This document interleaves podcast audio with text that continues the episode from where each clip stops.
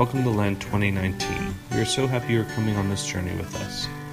Each day, Pastor Diane or Pastor Matt Day will be sharing a daily devotion with you. We hope you enjoy. Take care and God bless.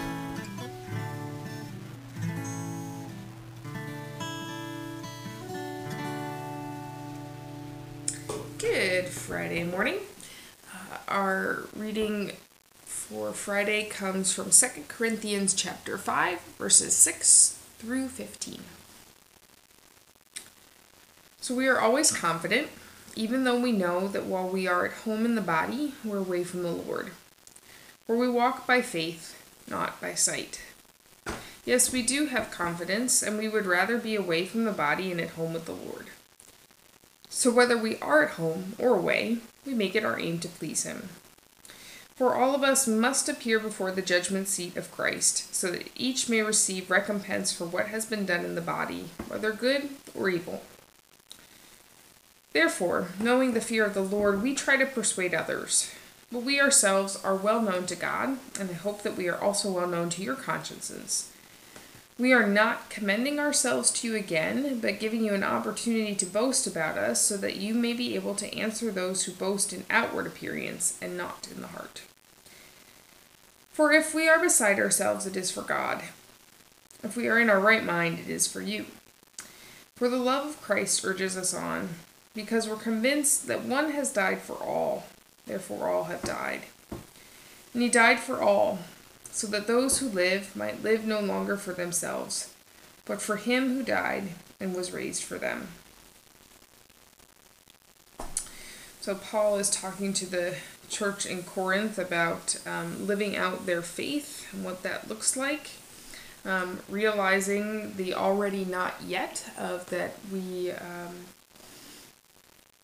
know that there's a reality yet to be um, with God, and knowing that we're not there yet, but we have glimpses of it.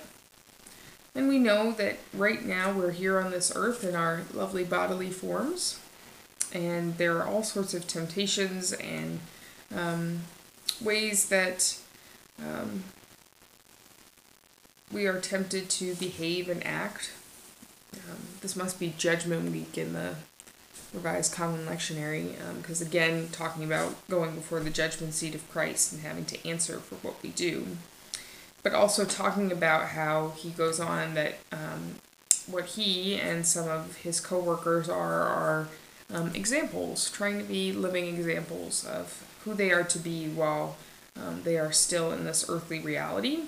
They're also um, the other reality is there are other um, folks that have been uh, other uh, super apostles who have come and kind of told a different gospel to the Corinthians. So Paul's also talking um, a bit about that as, as, he is an example and trying to live out um, this gospel that he has heard from God. Uh, but really, that last verse is, is um, very helpful. Um, actually the last two verses, 14 and 15. For the love of Christ urges us on, because we're convinced that one has died for all, therefore all have died. And he died for all, so that those who live might live no longer for themselves, but for him who died and was raised for them. So, talking about how um, Christ died for all of us, and we live in such a way um, that is worthy uh, in his example.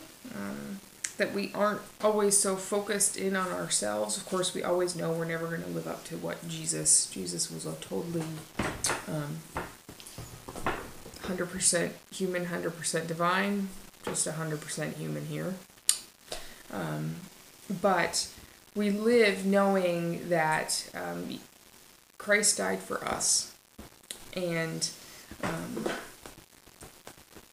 knowing that um, I live in a way, thanks to the gift also of the Holy Spirit, that um, I live in a way that glorifies God to the best my ability, plus all the great work that the Holy Spirit is doing and, and providing um, in a way that helps others know the gospel. Um, and we're all called to do that. So may you walk today remembering that uh, Christ died for you and that um, it allows you to live in His love so that you can share that with others and you can um, not be so consumed with you, but be consumed with helping others in their needs. Let us pray. Loving God, you sent your Son to die for all of us. And you also sent him to teach us how it is to best love you and love others. Help us to walk in that love, knowing that we do not have to focus totally on ourselves, but learning to love and walk in Jesus' example of caring for others. Help us to do that today. In Jesus' name, amen.